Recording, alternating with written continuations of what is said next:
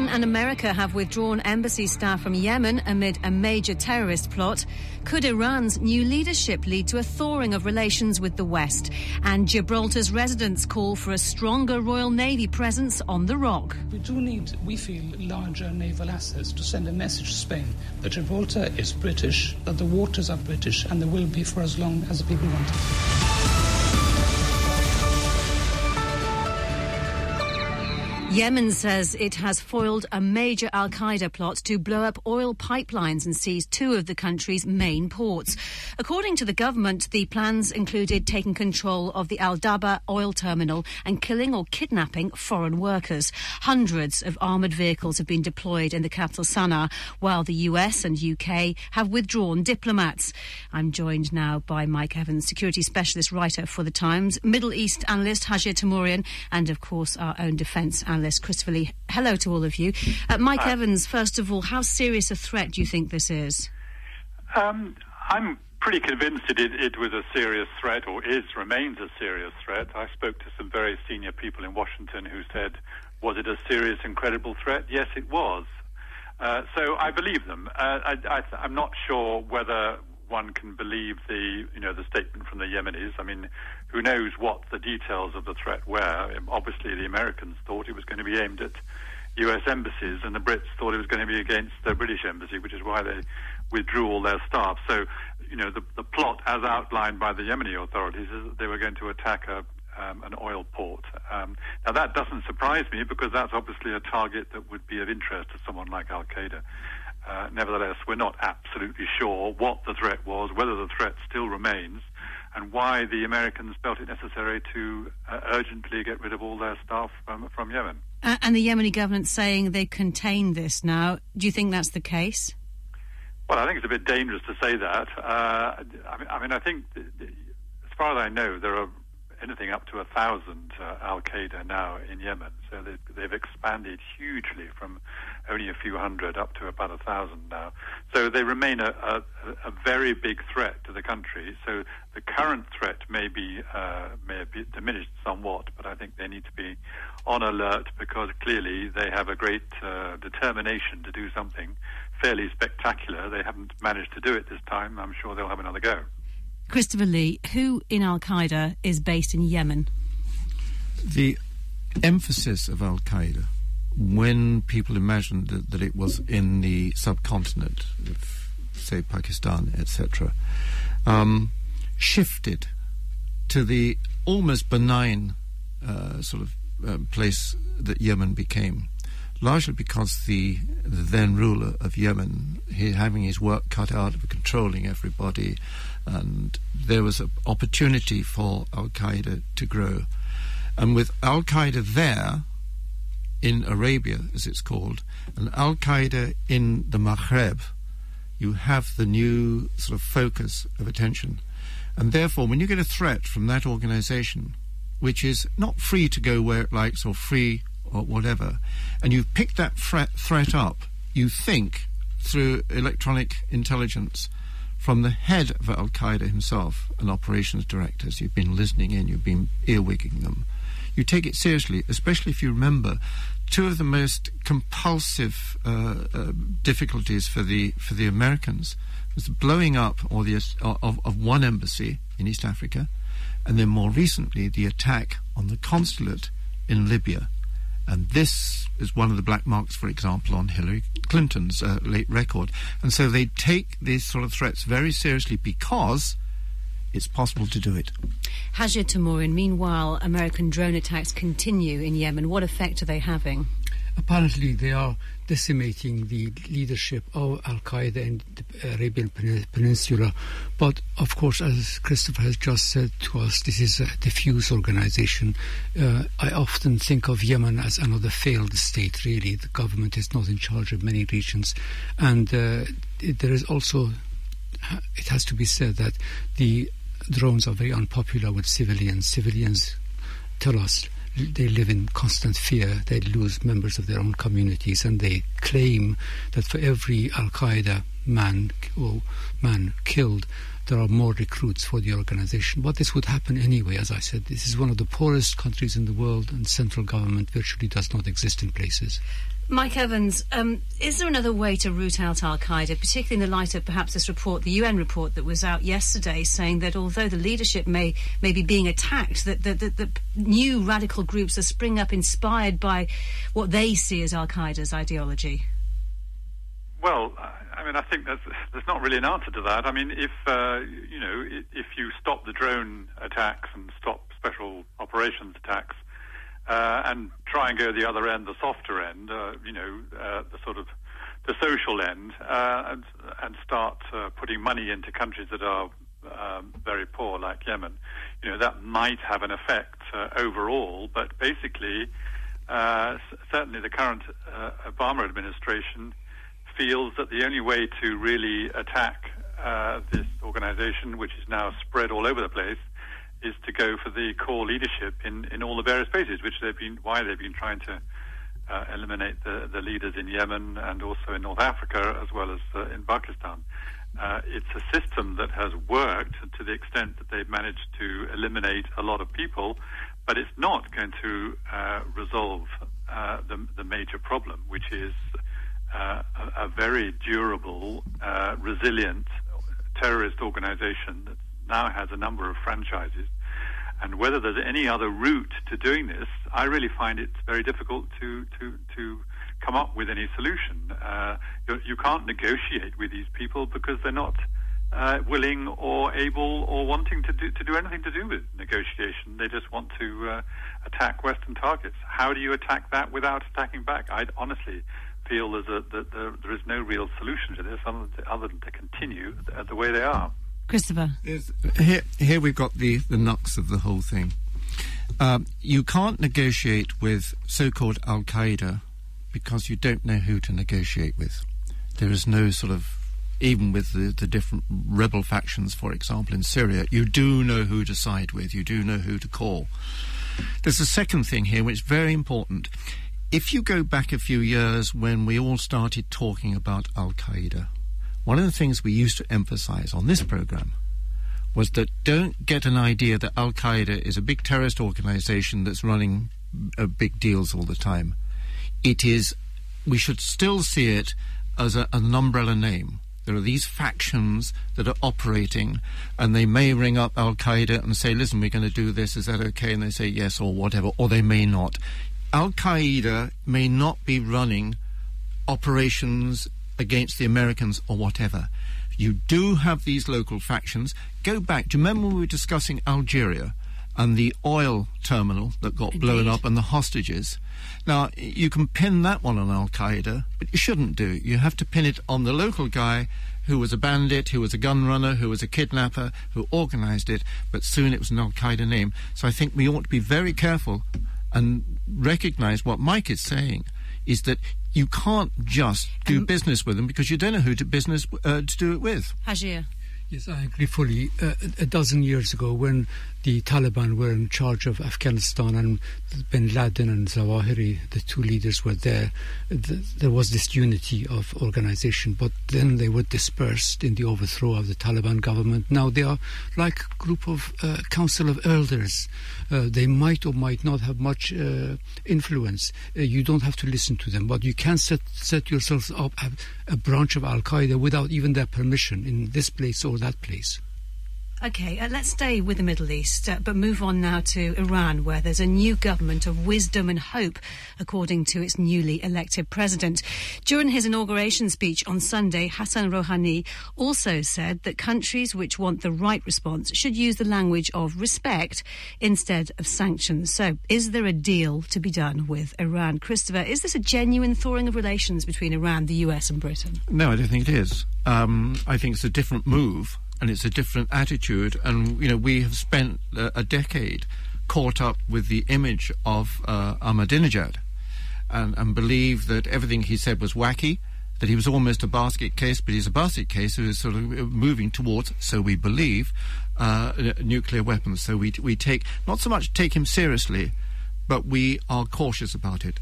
I don't believe for example, that Iran has ever been the threat to the so-called West that it's been portrayed for so long. Why do, why do you think? Uh, because I don't think it's ever had that sort of capability, and also it, it is the sort of thing that's much more easier to control than say what we were talking about. If you uh, because it's, it's a unified state or it's a state of, of unification anyway.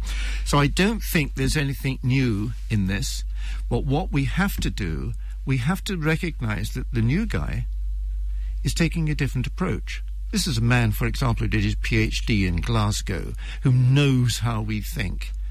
The important thing to remember about Iran, and nobody must ever forget this, doesn't matter how good this man is, doesn't matter what his intentions, how genuine he is, there's only one man who takes the final decision in Iran. leader. It's the supreme leader, and it's not the president. And that man is still there. He calls the shots. He's just vetoed four of the key ministries um, uh, this man wanted in there. I- Indeed, uh, but he has allowed, um, I, I believe, the foreign minister to be appointed, which is one the Americans like. Is that right? Javad Zarif. Zarif, that, that's right. But uh, he, uh, the foreign foreign policy remains the preserve of the supreme leader. Really, what has really changed is that because sanctions are be, uh, hi- hurting Iran very badly today. Um, it cannot even receive all the money it receives um, from sale of oil. The Ayatollah Khamenei might, disca- might decide to make to save face by allowing the new chef de cabinet, his own man really, um, to uh, call new tunes. But to some extent, I do not believe he, there are any signs that the Ayatollah Khamenei, first of all, wants to give up the uh, uranium program or to be softer on uh, foreign policy to stop, in, for example, interfering in Lebanon, to stop supporting Syria in Syria. Uh, uh, Mike Evans, do you think there will be any developments there? I mean, so far, the US president, the British prime minister, they've been positive, haven't they? But I suppose the actions will be about whether the sanctions are, are eased and whether there is uh, any movement on uranium enrichment. Well, I agree. I agree with what both uh, uh, Christopher and Hajir said, except that um, you know the mood. The mood is different. The words are different, and the leader is different. And remember, he was elected uh, by popular vote, so there is a. Uh, you know, his campaign was supported by by a, a majority of the Iranian uh, voters, and that's important. Now, I quite agree. The supreme leader is the guy who calls the shots. Nevertheless, I think uh, the new leader has indicated that he wants a different path. He wants to. Uh, he's open to negotiations, and obviously, Hajir is right. It's all about sanctions. He wants to improve the economy in Iran, and sanctions are hurting, no doubt about that. So, obviously, he wants to put sanctions on the table and try and persuade the Americans and others that uh, he's willing to, to talk. Now, whether whether it's all pie in the sky or whether it actually means something, we've yet to know. But I don't think we should be too pessimistic. I think we have to grasp what we can grasp, but without being naive about it. And uh, obviously, uh, in Washington, they're going to have to be very cautious before they even consider uh, talking to allies about uh, lifting sanctions. I We're agree nowhere near that. I agree with you completely, Mike. There's hope in the air, but the hope is that the Ayatollah might dis- discover that this is a good way of s- saving face by allowing more freedom to this man. I tell you, if you want to know if this if this is for real or not, you have to go to Geneva and you go and talk to the International Atomic Energy Agency and ask them if they are going to get invitations to look at all the Iranian nuclear facilities and how much freedom we Indeed. have. If you get that, then you know you've got a line of progress. Okay, so there may be hope uh, for Iran. Um, Tajir, what about Syria? Because you can argue that what's happening there is going to have much more immediate impact in the region. Exactly. Quite interestingly, the Ayatollah Khamenei has just received a letter from President Bashar Assad. We don't know what there is in there, but gratitude, of course. Iran, since January, has given Bashar Assad up to $12 billion of help, as well as military, as well as helping, uh, allowing its proxy army in the Lebanon, the Hezbollah, to go there and fight for President Assad. Um, I think that um, more hope possibly comes from the Saudis and the Russians. The Saudis have sent Prince Bandar to Moscow to plead with President, President Putin and offered apparently up to $15 billion of bribes to the Russians to abandon the, uh, the government. And if President Putin decides there is no future for this government, um, he might decide, well, I'll take the bribe and I would not burn all my bridges with future Syria. Christopher. There's a meeting next week in Washington, and it's between the foreign minister. That's the one that is going ahead, yeah, isn't it? the one that is going. The foreign minister and the defense ministers of both the United States and of Russia. There, they will have to have a hammer out, and we will hear from a result of that what Americans believe the Russians will be doing. Russians, in effect, will be in Syria, supporting Syria for the near future. Saudis may put up a $15 billion sort of bribe on them. That is peanuts from what they think they can get out of it. All right, Christopher Hajir, stay with us. But Mike Evans, security specialist at the Times, thanks for joining us today. Sit Rep with Kate Jabbar. Still to come, what made the late Sir Sandy Woodward such a fascinating admiral, and why August is a popular month for starting wars. BFBS Sit Rep. The First Minister of Gibraltar, Fabian Picardo, has accused the Spanish government of using border checks as a chokehold on the territory. David Cameron says he's had a constructive phone conversation with his Spanish counterpart over the row, but the PM warned Mariano Rajoy there's a real risk of harm to relations between the two countries if he fails to calm the situation. There have been sporadic border delays for the past 10 days. BFBS reporter James Hurst is there and sent this report. On the face of it, the border queues are because of concrete blocks dropped into the sea by the Gibraltar government to make an artificial reef and encourage sea life. Spain says Gibraltar doesn't have any territorial waters and that the reef is blocking its fishermen. The Gibraltar government says fishing rights are just a red herring and that the Spanish are really trying to push over sovereignty of the rock. These sort of disputes are not unusual. What perhaps is a bit more unusual is it getting to the point where the Spanish and British Prime Ministers hold a hasty phone conversation, as they did yesterday. Mariano Rajoy told David Cameron the border controls are to stop smuggling. David Cameron told him the delays weren't acceptable and that sovereignty isn't up for negotiation. For British military personnel living and working here, it's an inconvenience, but they are not directly involved in the dispute. Gibraltar's government, however, would like to see a British show of force, though they've not made any formal request. Deputy Chief Minister Dr. Joseph Garcia. We do need, we feel, larger naval assets to send a message to Spain that Gibraltar is British, that the waters are British, and they will be for as long as the people want it. Your First Minister has uh, accused the Spanish Prime Minister of sabre rattling, of uh, talking like something from the Franco era. Is not suggesting you need more Royal Navy presence also sabre rattling? Well, no, it's not. You see, what's happening here is that you have a, a nation state of 34 million people bullying a small country made up of 30,000 British citizens, and that cannot be allowed. allowed. We have been British since the Royal Marines took Gibraltar in 1704. We are proud of our traditions and of our links with the British military, with the Navy, the Air Force, and the Army. And what Spain has to learn is that what we have learned, certainly from our British culture and heritage, is not to give in to bullies. You stand up to them. So, what is the way to solve this? Because Spain clearly think they have some rights here. Well, the, the, if they create border queues which are seven hours long, they are impeding and obstructing the rights of EU nationals to move through an EU border freely. That is a fundamental freedom of the European Union. We are taking detailed statistics of every single delay.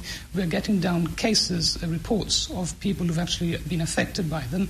And if this continues, we are certainly more than willing to consider mounting a legal challenge to these delays. And it's interesting to know that yesterday the European Commission has announced that the delays have to be proportionate and that they're calling Spain to a meeting in September or October at the border to look into them. Are you happy to actually talk to solve this? We, the problem you see that the Spanish government has turned its back on dialogue. There used to be a forum before they came into power in December 2011, where Britain, the UK, and Gibraltar sat down to discuss issues affecting Gibraltar, or issues which concerned the three parties. When the new Spanish government was elected at that time, at the end of 2011, they withdrew from the forum. So Spain left the negotiating table or the discussion, discussion table. They walked out of the room, and the UK and, and Gibraltar are still waiting at the table. The, the, for the, for the Prime Minister, the Foreign Secretary have made it very clear that the way forward is a trilateral forum for dialogue. Gibraltar is willing to take part and to continue the trilateral forum for dialogue. Spain has turned its back on dialogue. Spain does have the right to impose border checks. Like Britain, Gibraltar is not part of the Schengen free travel area. But those checks do have to be proportionate, and the government here is collecting data with a view to legal action if the queues carry on.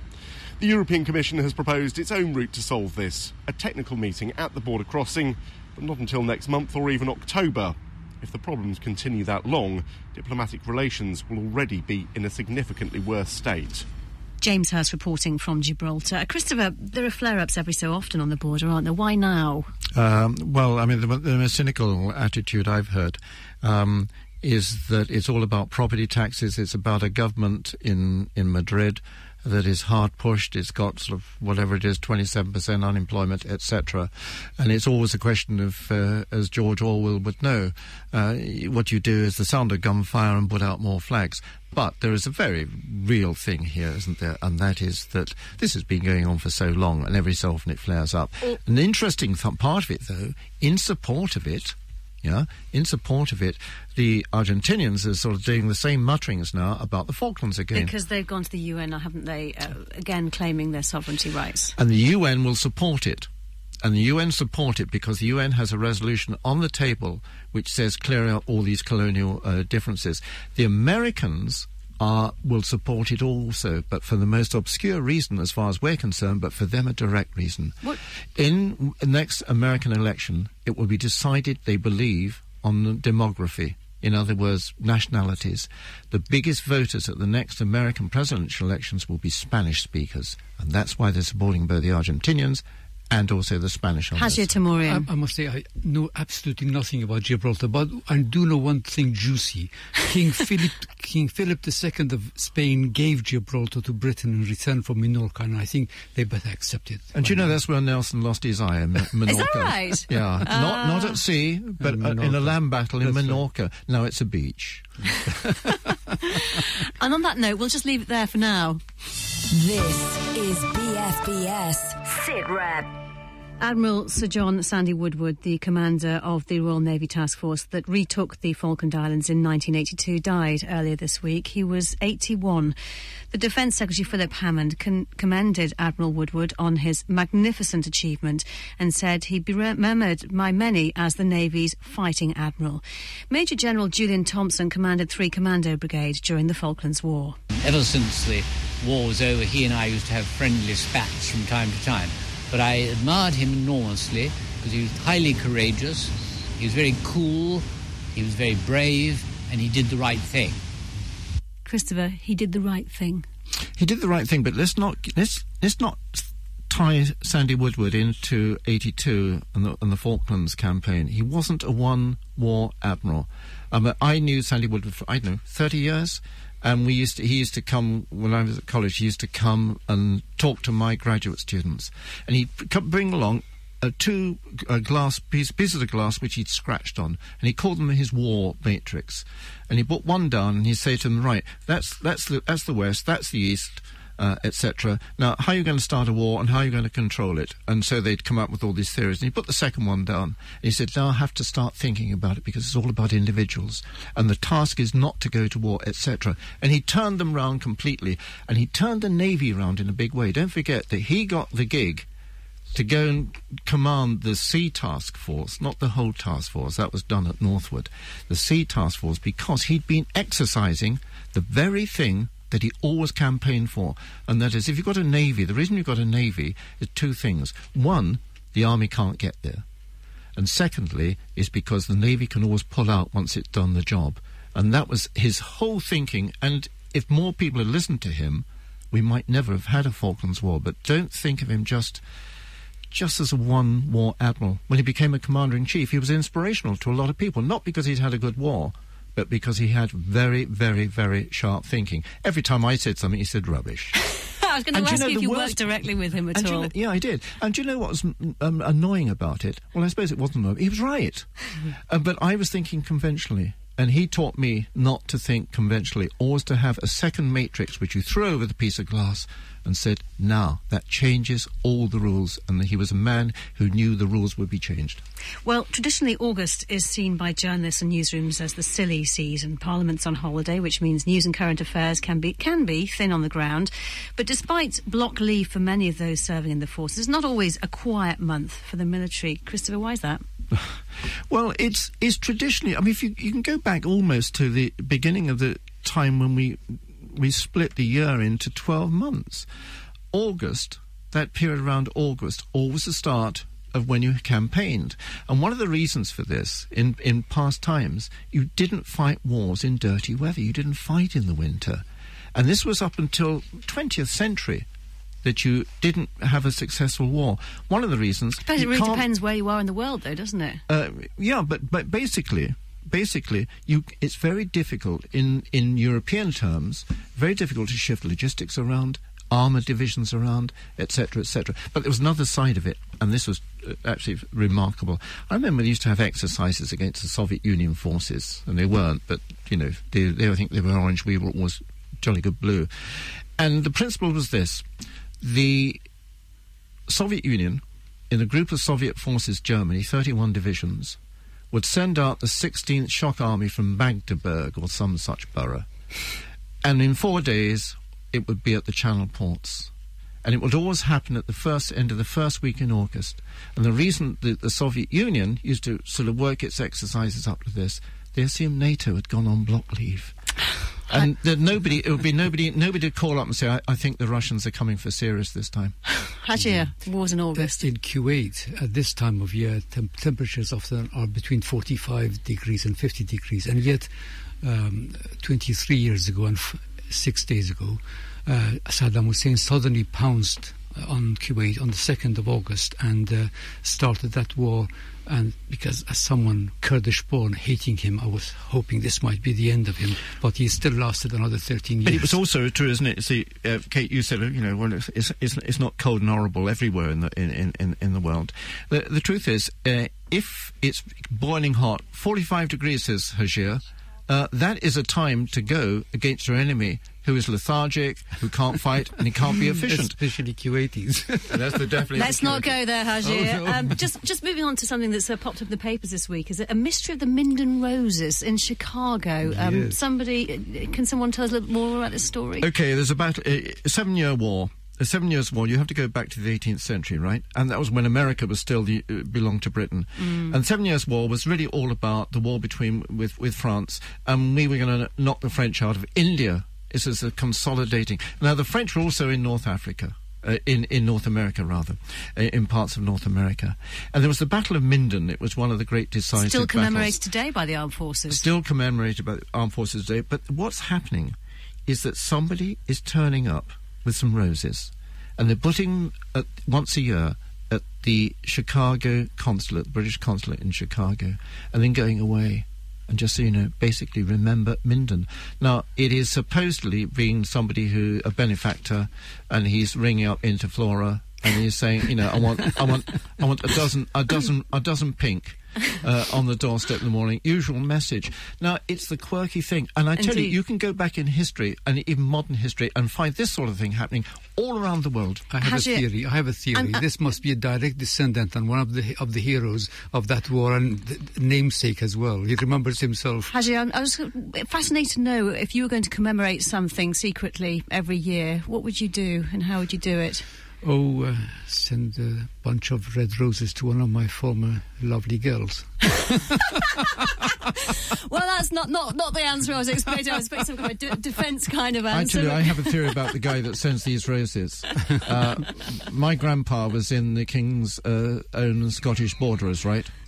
The King's own Scottish Borderers were very successful at Minden. It's got to be, except there are a dozen roses. A good Scot wouldn't have sent a dozen. How many? Six. and there we must leave it. My thanks to all of our guests this week. So if you'd like to join the debate, we're on Twitter. You can tweet us at BFBS SitRep. Remember, you can listen again to this week's programme on our website, bfbs.com slash sitrep. No offence intended to any Scottish people listening. Thanks for listening. Speak to you soon.